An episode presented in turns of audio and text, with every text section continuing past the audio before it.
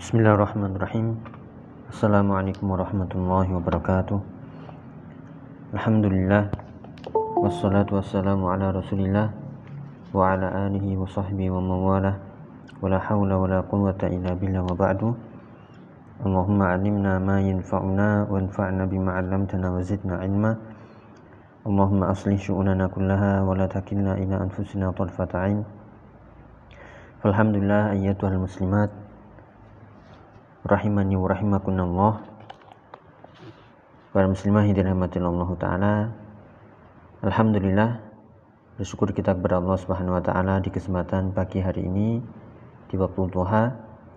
Kita masih diberikan kesempatan untuk bisa bersua kembali di kajian online muslimah dalam pembahasan al-aqidah al-wasitiyah dari Masjid Wakaf Al-Ikhlas dan juga dari teman-teman batu mengaji yang dirahmati Allah Ta'ala semuanya.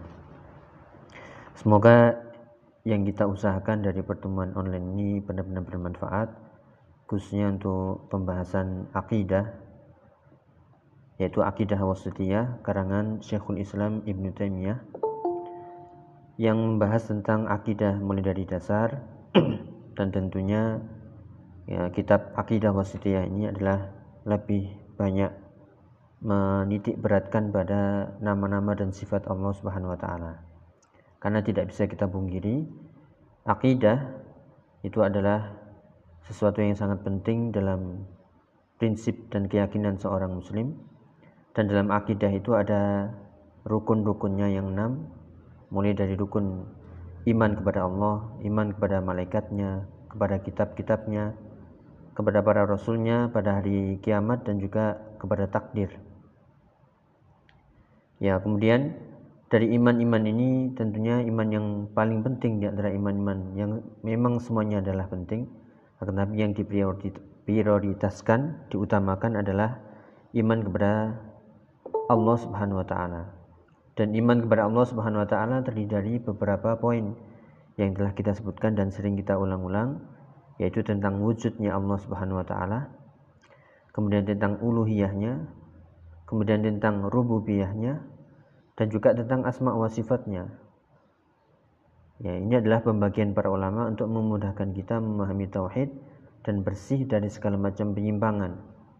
Karena beberapa kelompok menyimpang dari tauhid uluhiyahnya, dari tauhid rububiyahnya, dan dari tauhid asma wa sifatnya. Maka Ahlussunnah wal Jamaah ya yaitu menginginkan agar umat ini kembali kepada pemahaman yang benar khususnya dalam masalah tauhid sebagaimana yang diajarkan oleh oleh Nabi sallallahu alaihi wasallam kepada para sahabatnya yaitu dengan memahami tauhid dengan sebenar-benarnya karena kalau kita melihat dalil-dalil semua yang mengandung tauhid uluhiyah, rububiyah, asma wa sifat yang itu diistilahkan oleh para ulama. Adapun di zaman Nabi yaitu dengan naluri dan keilmuan para sahabat mereka sudah memahami meskipun tanpa diistilahkan uluhiyah, rububiyah, asma wa sifat mereka sudah memahaminya. Dan karena kita di zaman akhir ya semakin banyak penyimpangan, semakin akhir, maka sejak muncul penyimpangan itu para ulama sudah memudahkan kita agar memahami tauhid ini dengan sebenar-benarnya, maka ada muncul istilah uluhiyah, rububiyah, asma wa sifat. Sebagaimana dalam sholat ada rukun-rukunnya, sebagaimana dalam wudhu ada syarat-syarat sahnya dan haji juga. Demikian juga dalam masalah tauhid. Jadi tujuannya adalah untuk memudahkan. Baik, kita melanjutkan dari pembahasan sebelumnya. Setelah kita kemarin terhenti ya qadarullah syafa'al ada uzur ada ya ada jadwal di tempat lain. Semoga uh, ini bisa kita lanjutkan. Uh, kemarin kita terhenti di pembahasan tentang penetapan sifat maji. Ya, maji itu datang. Kenapa kita tetapkan seperti itu? Karena di ayat banyak. Ini sebagai murojaah uh, yang sudah kita sebutkan kemarin, yaitu Allah memiliki sifat datang. Ya, sif, sifatai al-maji wal ityan. Allah memiliki sifat datang. Datang, benar-benar. Yaitu tidak tidak bisa kita takwil dengan perkaranya yang datang atau rahmatnya yang datang atau kemudahan yang datang tapi benar-benar Allah datang dengan zatnya. Nah, cuman yang harus kita garis bawahi selalu dalam masalah sifat ini kita yaliqu bijalali. Selalu mensifati Allah sesuai dengan keagungan dan kebesarannya.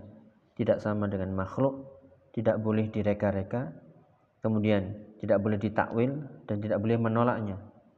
Datang namanya datang adalah hadir dalam secara bahasa dari tidak ada kemudian datang.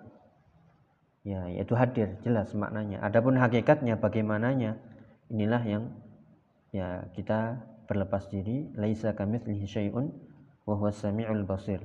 Tidak ada sesuatu apa pun yang sama dengan Allah dan dia Allah maha mengetahui dan maha melihat. Di semua sifat seperti itu.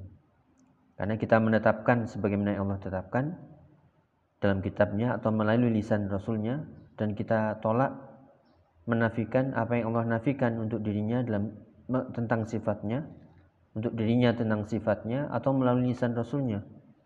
Itulah lebih aman. Ya tidak seperti ahlul kalam yang membolak-balik mentakwil sana sini sehingga bingung tidak ketemu. Nah, ujung-ujungnya adalah pengingkaran penafian. Waliyadzubillah ya ini kemarin sudah kita sebutkan sifat datang sebagaimana keagungan dan kemuliaan Allah Subhanahu wa taala. Yang sebagai murojaah juga kemarin sudah kita sebutkan perkataan Al-Imam Ibnu Qayyim sifat datang bagi Allah ini ada dua, sifatnya secara mutlak dan muqayyad. Kapan kita mutlakkan? Mutlak itu tanpa syarat, tanpa sifat, uh, maksudnya tanpa syarat, tanpa ikatan, mutlak. Artinya jika kita dapati ayat seperti dalam ayat uh, seperti ini kita sebutkan uh, ya seperti contohnya di sifat datang yang sudah kita sebutkan ya di surat Al-Baqarah ayat 210 hal yang luruna illa ayyatiyahumullahu fi dhulalin minal ghamami wal malaikatu wa qudiyal amr. Tidak tidak ada yang mereka nanti-nantikan melainkan datangnya Allah. Yang seperti ini Allah datang benar-benar datang. Ya cuman bagaimana datangnya seperti apa? Nah, ini yang kita berhenti diam. Allah Allah yang mengetahuinya. Tapi maknanya jelas.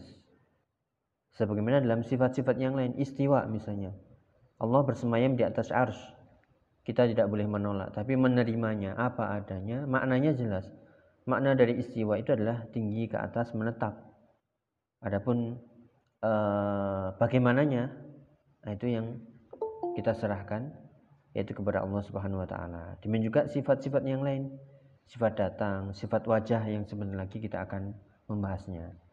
Jadi jika, jika ayatnya seperti ini, ayatiyahumullahu fi dhulalin, jelas-jelas lafadznya kalau kita belajar bahasa Arab ya, ya'tiyahumullahu, Allahu di sini lafzul jalalah sebagai fa'il, pelakunya langsung. Nah, ini namanya mutlak, berarti Allah benar-benar datang. Ya, tapi jika datang itu e, ditambahkan dengan kata-kata rahmah ja'a bi rahmatihi ja'a bil khairi. Itu baru dikatakan Allah datang dengan rahmatnya Allah datang dengan kemudahannya. Ini lebih jelas lebih nyaman. Tapi jika tidak ada kata-kata rahmah khair maka itu adalah datang Allah zatnya kama yaliku bi jalalihi wa azamatihi. Sebagaimana atau sesuai dengan keagungannya dan kebesarannya tidak sama sedikit pun dengan makhluknya tidak boleh direka-reka, tidak boleh ditanyakan bagaimananya dan seperti itulah iman yang benar tentang nama dan sifat Allah lebih selamat. Ya, itu yang sudah kita sebutkan kemarin. Ya, sekarang kita membahas di sifat wajah bagi Allah. Uh, bagi yang memiliki kitab yang sudah kita sebut uh, sudah kita share ya. Uh, baik matanya ataupun terjemahannya Al-Firqatun Najiyah itu sudah kita sebutkan itu al-aqidah al-wasitiyah al-firqatun najiyah. Yaitu qala al-muallif uh, penulis mengatakan yaitu Syekhul Islam Ibnu Taimiyah uh, pembahasannya adalah tentang sifat al-wajah sifatul wajhi lillah. Menetapkan sifat wajah bagi Allah.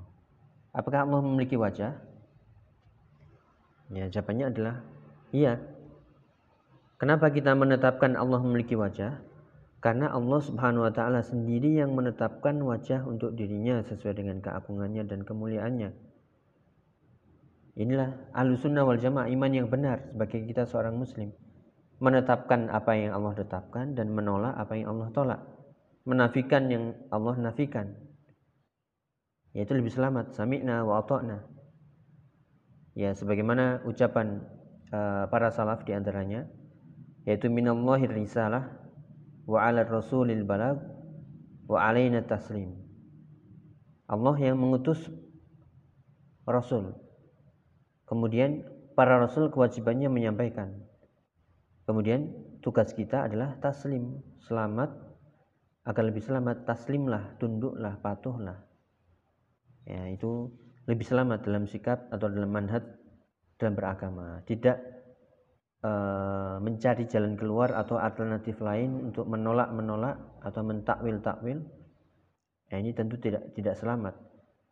Karena kewajiban kita adalah sami'na wa ata'na taslim tunduk patuh ya kemudian uh, memahami sesuai dengan manhaj para sahabat ya sehingga tanpa menolaknya tanpa mentakwil merubah-rubah maknanya dari makna asli ya tanpa mereka-reka ini seperti apa wajahnya ya atau tanpa membayangkan bagaimana bagaimananya itu tidak ya yang kita sebutkan selalu ya dalam pembahasan asma wa sifat tanpa taktil menolak tanpa takwil atau tahrif merubah makna tanpa takyif mereka-reka bagaimananya atau tanpa tamsil mempermisalkan dengan makhluknya. Seperti ini kita tetapkan kenapa? Karena Allah Subhanahu wa taala berfirman menetapkan wa yabqa wajhu rabbika dzul jalali wal ikram. Surat Ar-Rahman ayat 27. Wa yabqa dan kekallah wajhu rabbik. Kita lihat lafadznya wajhu rabbik. Benar-benar lafadznya wajhu di sini Ya, wajhu rabbika ini benar-benar uh, lafadznya memakai wajah.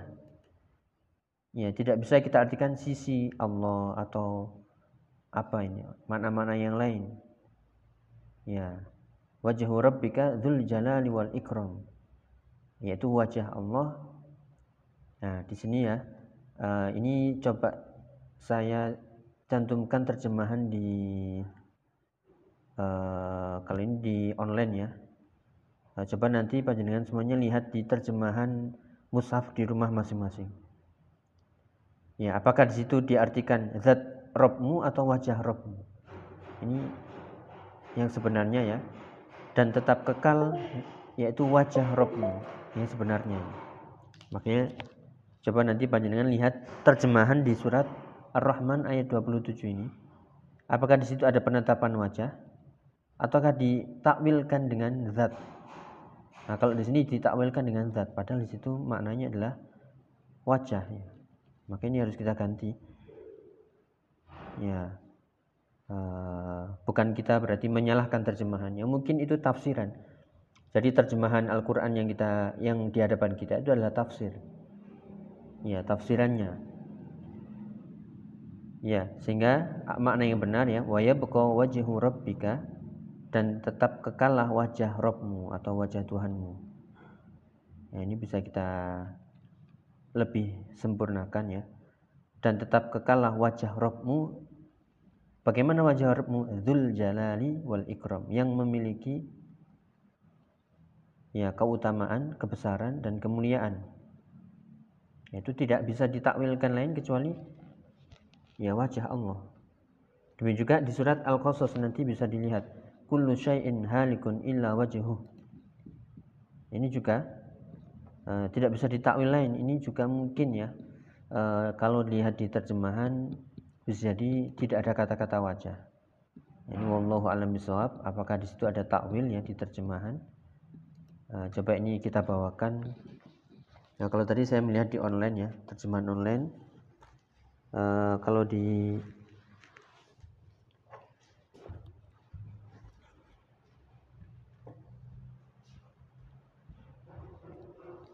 Ya, di terjemahan mushaf biasa. Uh, coba kita lihat di sini. Yaitu di surat uh, Ar-Rahman ya.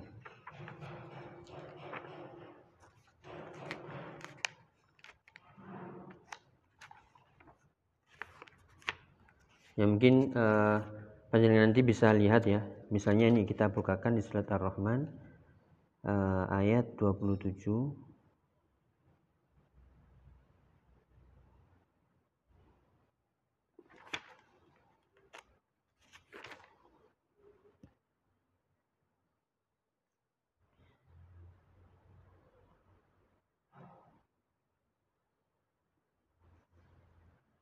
Ya, alhamdulillah. Di sini uh, tidak ditakwil ya, di terjemahan yang ini saya punya namanya terjemahan tajwid warna ya. Uh, dari cetakan apa ini? Al-Hufat ya. Cetakan uh, mushaf tajwid berwarna. Ini tidak ditakwil ya. Yang langsung ditetapkan di situ tetapi wajah Tuhanmu yang memiliki kebesaran dan kemuliaan tetap kekal Ya, ayatnya di ayat 26 dan 27. Kullu man 'alaiha fan. Semua yang ada di muka bumi akan hancur binasa.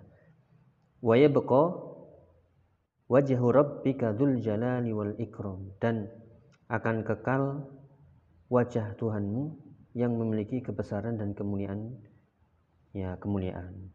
Ini mushaf yang saya bawa di masjid ini alhamdulillah tidak ada takwilnya ya. Adapun yang di online tadi uh, ternyata di situ tidak disebutkan wajah. Nah, nanti panjenengan bisa lihat di terjemahan Quran masing-masing ya. Apakah ayat 27 di surat Ar-Rahman itu kata-kata wajah dihilangkan? Nah, coba nanti uh, mungkin sekarang bisa dilihat ya sambil mendengarkan atau nanti bisa ditanyakan. Nah, ternyata kok nggak ada kata-kata wajahnya. Ya, adapun yang di Masjid Wakaf Al Ikhlas ini alhamdulillah ya tidak ada takwilnya. Nah, makanya tadi bukan berarti kita menuduh terjemahan yang beredar karena belum tentu karena mungkin terjemahan cetakannya berbeda-beda. Ya, seperti itu. Ya, jadi di situ tidak bisa ditakwilkan lain ya. Kata-kata wajhu rabbik itu tidak bisa ditakwilkan kecuali wajah Allah. Berarti kita harus menetapkan wajah Allah. Demikian juga uh, ayat di surat Al-Qasas ayat 88. Kullu syai'in halikun. Semua ya, segala sesuatu pasti binasa, hancur.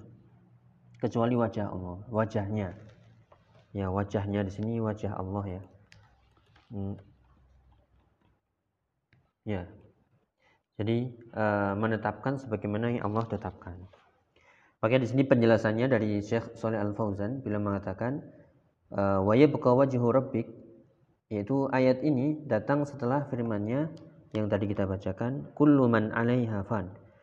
Seluruh yang ada di muka bumi pasti akan binasa. Tidak ada yang abadi. Tidak ada yang kekal ya. Kemudian datang ayat setelahnya menetapkan bahwasanya ada di antara sifat Allah yang selalu kekal. Ya karena tidak ada di muka bumi ini yang kekal ya kemudian pasti semuanya binasa. Tapi Allah Subhanahu wa taala menetapkan itu Allah alladzi la yamut bal huwal hayyul ladzi la yamut abadan. Dialah Allah yang tidak akan pernah mati dan selalu hidup selama-lamanya abadan ya abadi. Dzul jalali wal ikram dialah wajah Allah Subhanahu wa taala ya yang memiliki keutamaan kebesaran kemuliaan keagungan.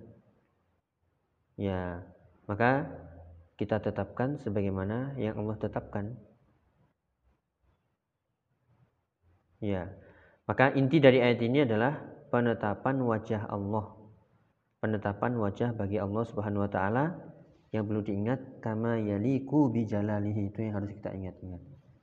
Menetapkan wajah Allah sebagaimana mestinya sesuai dengan keagungannya, keagungannya dan kemuliaannya. Ya, tanpa kita tolak oh ini nggak bisa ini bukan wajah ini kayaknya ada makna lain. Tidak. Atau terus kalau kita tetapkan terus bagaimana wajah Allah? Apakah ya ada hidungnya ada mulutnya atau bagaimana? Nah, itu juga tidak boleh kita bertanya-tanya seperti itu. Dan juga apakah putih ataukah seperti wajah siapa begitu. Nah ini tidak boleh juga. Karena laisa kamitslihi syai'un wa huwas samiul basir. Lam yalid wa lam yulad wa lam yakul lahu kufuwan ahad. Ayat-ayat itu yang harus kita sering Ingat, tidak ada yang serupa sedikit pun dengan Allah Subhanahu wa taala. Dan Allah tidak ada yang lam yakun lahu kufuwan ahad. Tidak ada seorang pun sedikit pun apa pun yang sama dengan Allah. Mirip saja tidak ada apalagi sama. Ya ini untuk memahamkan antara wajah makhluk satu dengan makhluk yang lainnya saja sudah berbeda jauh. Makhluk ciptaan Allah di antaranya adalah uh, hewan dan manusia. Ya apakah hewan memiliki wajah? Ada wajahnya. Wajah semut dengan wajah gajah sudah beda jauh. Ya apalagi dengan wajah manusia. Itu hanya antara makhluk. Bagaimana dengan Rabbul makhluk? Makanya di sini Allahu Akbar maha suci Allah maha besar maha sempurna. Allah memiliki sifat yang sempurna tidak ada cacat sedikit pun kekurangan.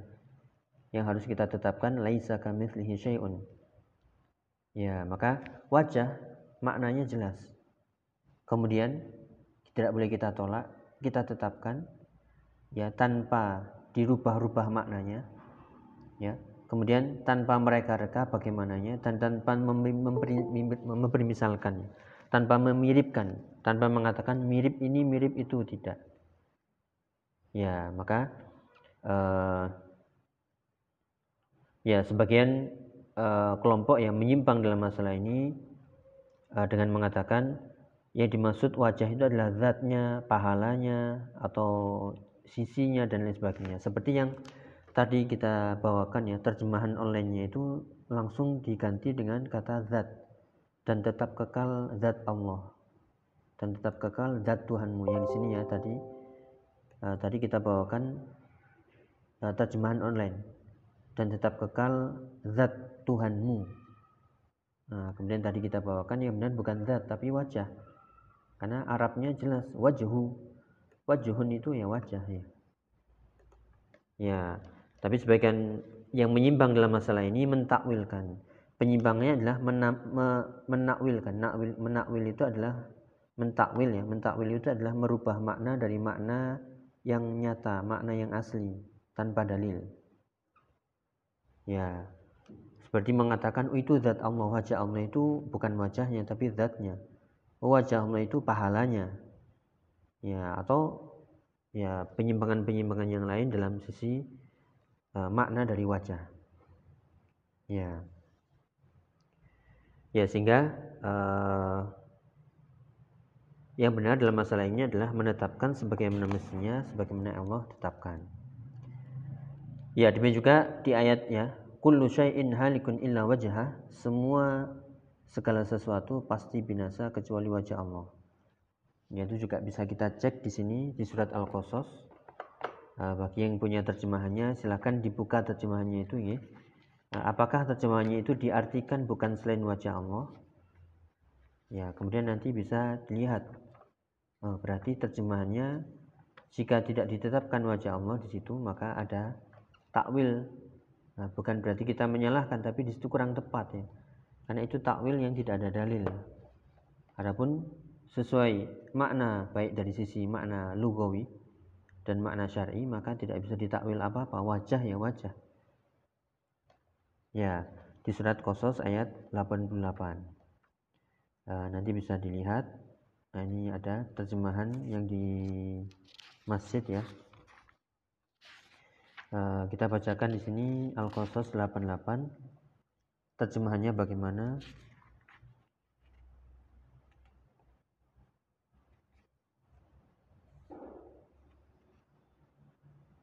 Ya, kita bacakan uh, lengkapnya. Ayat ini adalah potongan.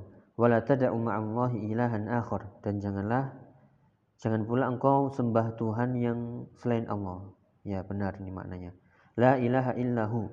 Tidak ada Tuhan yang berhak disembah. Ini juga bagus terjemahannya. Ada kata-kata yang berhak disembah.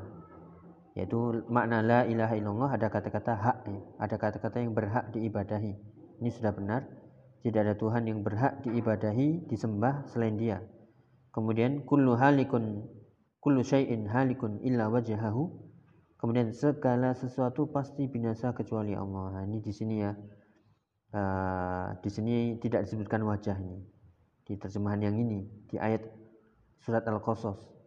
Adapun di surat Ar-Rahman tadi disebutkan wajah. Jadi berbeda-beda di sini ya. Nah, makanya perlu dan pentingnya kita uh, belajar uh, tentunya tentang nama-nama dan sifat ini yang sekali lagi ini bagian dari tauhid ya. Nah, di sini tidak ada terjemahan wajah tidak disebutkan. Yaitu segala sesuatu pasti binasa kecuali Allah. Memang maknanya benar kecuali Allah. Tapi di situ ya lafat wajah ini mau dikemanakan ya. ya inilah yang tadi dikatakan oleh uh, Syekh Soleh Al Fauzan ditakwilkan ke makna zatnya Allah ya kemudian ditakwilkan ke makna e, pahalanya Allah ya dan sebagainya ya sehingga e, kita sebutkan di sini ya. Ya yang disebutkan e, kullu syai'in atau wayabqa wajhu rabbika dan akan kekal wajah Rabbmu. Itu kan ada kata-kata dzul jalali wal ikram ini. Zul Jalali wal Ikram artinya yang memiliki kemuliaan dan keagungan. Ya, meskipun falokan al wajhu huwa meskipun yang tadi ya, ada yang menakwilkan kata-kata wajah dihilangkan langsung Allah Tuhanmu. Kata-kata wajahnya dihapus atau langsung disebutkan zat. Nah, Syekh Fauzan mengatakan ya, falokan al wajhu huwa dzat, lakana lafzul wajh fil ayah silah wala qala dzil jalali wal ikram falamma qala dzil jalal tabayyana annahu wasfun lil wajhi wala lidzat wa anna al wajha sifatun lidzat ya ini penjelasannya kita terjemahkan ya. Kalau seandainya saja ya. Kalau seandainya saja kata-kata uh, wajah itu adalah uh, zatnya ya seandainya seandainya kata-kata wajah itu diartikan zat maka lafat wajah ini dalam ayat sebenarnya uh, penghubung ya. Sehingga pasti dikatakan wajahur ah, ini ya dalam sisi bahasa Arab ini semoga ada yang memahami ya sedikit saja ya semoga bisa dipahami nah, ini sambil saya kasih warna-warna ya kalau seandainya takwil ayat ini atau artinya ayat ini adalah zatnya Allah. Kita lihat ya di sini wajhu bagi yang belajar bahasa Arab. Wajhu ini dhammah ya. Dhammah itu marfu. Hukumnya marfu. Kita lihat uh, sifatnya ini ya. Sifatnya ini dzul jalali. Nah, ini kata-kata zu ya bagi yang belajar bahasa Arab ya. Zu ini marfu. Zu ini marfu ya. Karena zu itu termasuk asmaul khamsah oh, ini apa lagi nih bahasa Arab ya gak apa-apa kita sebutkan aja ya asmaul khomsah asmaul khomsah itu ada abuka akhuka hamuka ya fuka sama zumalin zu zu itu marfu. Kalau mansub za. Kalau majrur zi. Kita lihat ada zu uh, wajah. Wajah ini marfu. Kalau marfu kita uh, kita kasih warna uh, hijau ya. Kemudian robbi. Robbika. Robbika ini majrur karena harokatnya kasro. Kita kasih warna biru misalnya di sini. Ya, kalau seandainya yang dimaksud ayat ini adalah zatnya Allah, Allahnya, zatnya, nah pasti nanti di sini mensifati Robbi. Robbi itu majrur. Maka nanti ini ayatnya bukan zu tapi zi. Seperti ini nantinya. Ya, jadinya seperti ini. Kalau ayatnya wa yabqa wajhu rabbika dzil jalali wal ikram. Nah, maka yang dimaksud dzil jalali wal ikram adalah Allah apa zatnya. Ya, tapi ayat ini bukan dzil jalali tapi dzul jalali wal ikram. Nah, berarti tidak bisa ditakwilkan lagi kecuali wajahnya. Kenapa?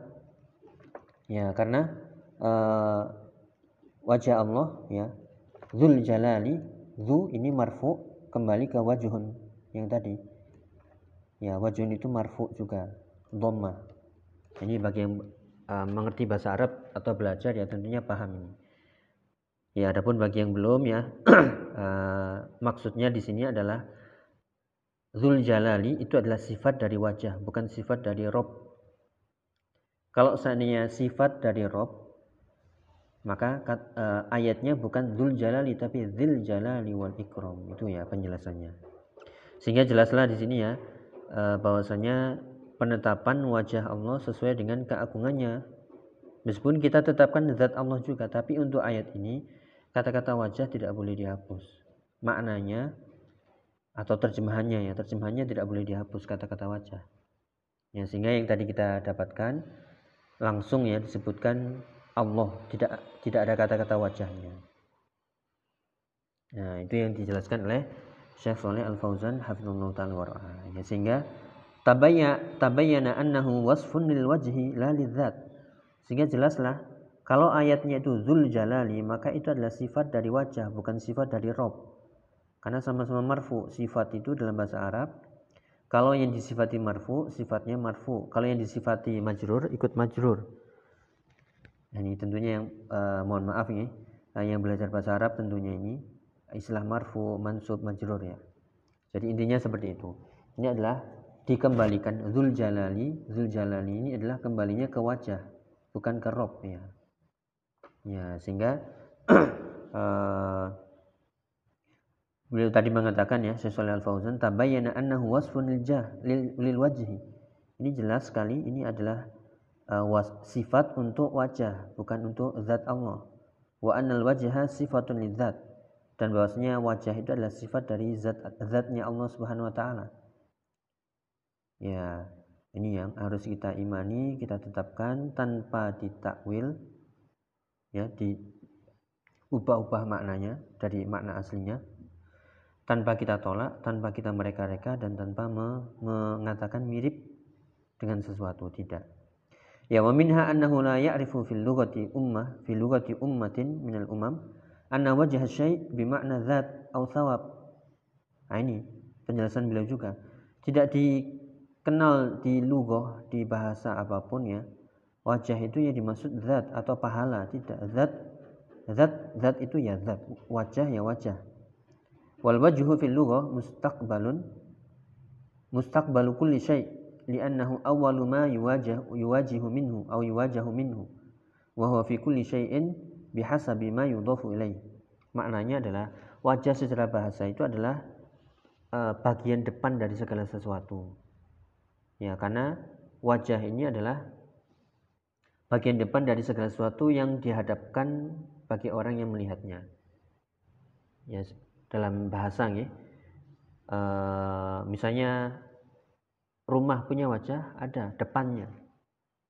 Ya, mobil punya wajah ada depannya depannya itu ada wajahnya depan bagian depan semua benda ya ada wajahnya ada rupanya uh, wajahnya kalau dalam bahasa Arab wajah itu adalah bagian depan yang dilihat yang dihadapkan dan semua wajah ini biasa bima yudhafu ilaih dan semua wajah ini tentunya keadaannya rupanya bagaimananya itu sesuai dengan yang diimbuhkan atau ditambahkan dari kata itu sendiri kalau misalnya wajah rumah, ya berarti kembali ke rumah itu. Wajah mobil, ya kembali ke mobilnya bagaimana. Ya wajah manusia kembali ke manusianya bagaimana. Dan wajah Allah juga dikembalikan sesuai dengan keagungannya dan kemuliaannya. Tidak boleh kita tolak, tidak boleh kita ubah-ubah makna wajah atau tan, uh, tidak boleh kita mereka-reka bagaimananya karena tidak akan pernah sama. Mirip saja tidak akan bisa apalagi sama dan kita tidak boleh mengatakan ini mirip wajah makhluk ini mirip wajah ya yang lainnya tidak jadi itu nih eh, penjelasan dari wajah Allah Subhanahu wa taala yang perlu kita hati-hati eh, dan kita imani apa faedah dari mengimani Allah bahwasanya kita imani Allah memiliki wajah adalah sebagaimana dalam hadis-hadis yang banyak eh, seperti man qala la ilaha illallah khalisan yabtaqi bidzalika wajh Allah dakhul jannah. Ya. Faedahnya adalah kita tetapkan kemudian kita dalam beribadah mentauhidkan Allah ini adalah mencari wajahnya agar kelak bisa memandang wajah Allah. Ya. Apakah wajah Allah nanti bisa dilihat di Yamul Qiyamah? Bisa. Bahkan ya, uh, silakan nanti bisa dibuka di surat uh, Al-Mutaffifin ya, surat Al-Mutaffifin atau surat Al-Qiyamah. Ya, surat Al-Qiyamah sangat jelas di situ disebutkan uh, kita sebutkan sebagai penutup, sebagai faedah ya. Apa faedahnya kita menetapkan wajah Allah agar kelak kita bisa melihat wajahnya yaumul qiyamah dengan amal soleh, dengan rahmatnya. Kita sebutkan di surat uh, Al-Qiyamah mulai dari ayat 20. Qala Allah Ta'ala kalla bal tuhibbunal ajilah. Ya, tidaklah janganlah seperti itu, jangan seperti itu. Bal bal tuhibbunal ajilah. Bahkan kalian itu wahai manusia ya, sifat kalian itu menginginkan sesuatu yang cepat habis yaitu mencintai dunia. Wa tadharunal akhirah, meninggalkan akhirat Wujuhun yauma idzin nadhirah, wajah-wajah mereka nadhirah, wajah-wajah orang yang beriman nadhirah berseri-seri. Ya. Mereka berseri-seri bagaimana? Ila rabbiha nadhirah. Kepada uh, wajah Allah mereka memandang, melihat. Ya. Itu ya di surat Al-Qiyamah. Itu maknanya adalah ila rabbiha nadhirah, bisa memandang Allah. Ya, bisa melihat wajah Allah Subhanahu wa taala. Demikian juga di surat Al-Mutaffifin uh, kita bacakan ya. Ini sebagai faedah kenapa kita harus menetapkan sebagaimana Allah tetapkan. Cuman faedah amaliyahnya adalah beramalah ingin mencari wajahnya maka Allah akan mudahkan melihat wajahnya kelak yaumul qiyamah dan itu adalah di antara sebab uh, dimasukkan dalam surga adalah beramal beribadah menginginkan wajahnya itulah ikhlas Ikhlas itu adalah beramal ingin wajah Allah, ingin ridho Allah, ingin surganya Allah. Tidak ingin ridho manusia, tidak ingin wajah-wajah manusia, tidak ingin uh, balasan-balasan dari manusia. Ya disebutkan di surat Al-Mutaffifin, uh, kalla bal rona ana qulubihim ma kanu yaksibun. Kalla bal jangan seperti itu. Rona ana qulubihim ma kanu yaksibun. Yaitu hati-hati kalian itu tertutup oleh ron, amalan-amalan yang kalian lakukan di ya di dunia. Kalla innahum an rabbihim yauma idzin mahjubun. Ya, jangan seperti itu. Orang-orang kufar di sini nanti pada hari kiamat mereka mahjub. Ya, terhalangi dari melihat wajah Allah. Ini penafsirannya yang benar. Yaitu an rabbihim yauma idzin mahjubun. Mereka orang-orang kufar dan para pengikut mereka pada hari kiamat karena amalan mereka di dunia itu gelap menyebabkan hati mereka gelap maka di hari kiamat mereka juga gelap tidak bisa melihat wajah Allah tertutupi mahjub yaitu wallahu alam yang bisa kita bahas uh, semoga bermanfaat yang sebagai kesimpulan kita tetapkan Allah memiliki wajah sebagaimana yang Allah tetapkan dalam Al-Qur'an atau melalui lisan Rasulnya dalam hadis tanpa kita tolak, tanpa kita ubah-ubah maknanya, tanpa kita reka-reka dan tanpa kita permisalkan dengan makhluknya. Kemudian juga uh, kita tetapkan sesuai dengan keagungan dan kemuliaannya, kebesarannya. Kemudian juga di antara faedah amaliyahnya adalah carilah amal soleh itu wajah Allah. Katakanlah la ilaha illallah ingin hanya mengharap wajah Allah. Kelak yaumul qiyamah. Karena di antara nikmat terbesar penduduk ahli surga adalah melihat wajah Allah. Ya, tidak akan berdesak-desakan penduduk ahli surga melihat wajahnya. Bahkan itulah nikmat yang terbesar yang dikatakan dalam hadis. Uh, nikmat terbesar adalah melihat wajah Allah Subhanahu wa taala. Semoga Allah mudahkan semuanya istiqomah dengan amal solehnya dan dimudahkan untuk selalu ikhlas mencari ridhonya dan wajahnya. Wallahu a'lam bishawab. Mungkin itu yang bisa kita bahas. Uh, jika ada yang ditanyakan monggo dipersilahkan. Ya sebelumnya tadi mungkin uh, sedikit memberi PR nih di surat Ar-Rahman ayat 27 dan juga Al-Qasas ayat 88 monggo yang punya terjemahan di rumah silahkan dicek. Atau mungkin uh, ada yang melihat langsung kemudian disampaikan nggak apa-apa oh ternyata iya benar nggak ada kata-kata wajah di situ jika di terjemahan rumahnya sudah benar ada kata wajah, maka alhamdulillah. Ya, bukan berarti kemudian kita menyalahkan terjemahannya, ya, bukan. Tapi itulah ya, namanya terjemahan itu kita katakan itu tafsir ya.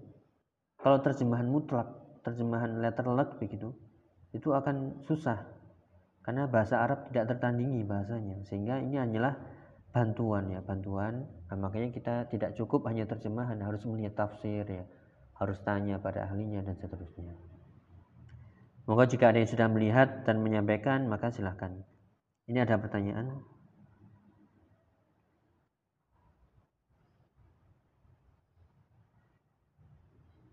Oh ya uh,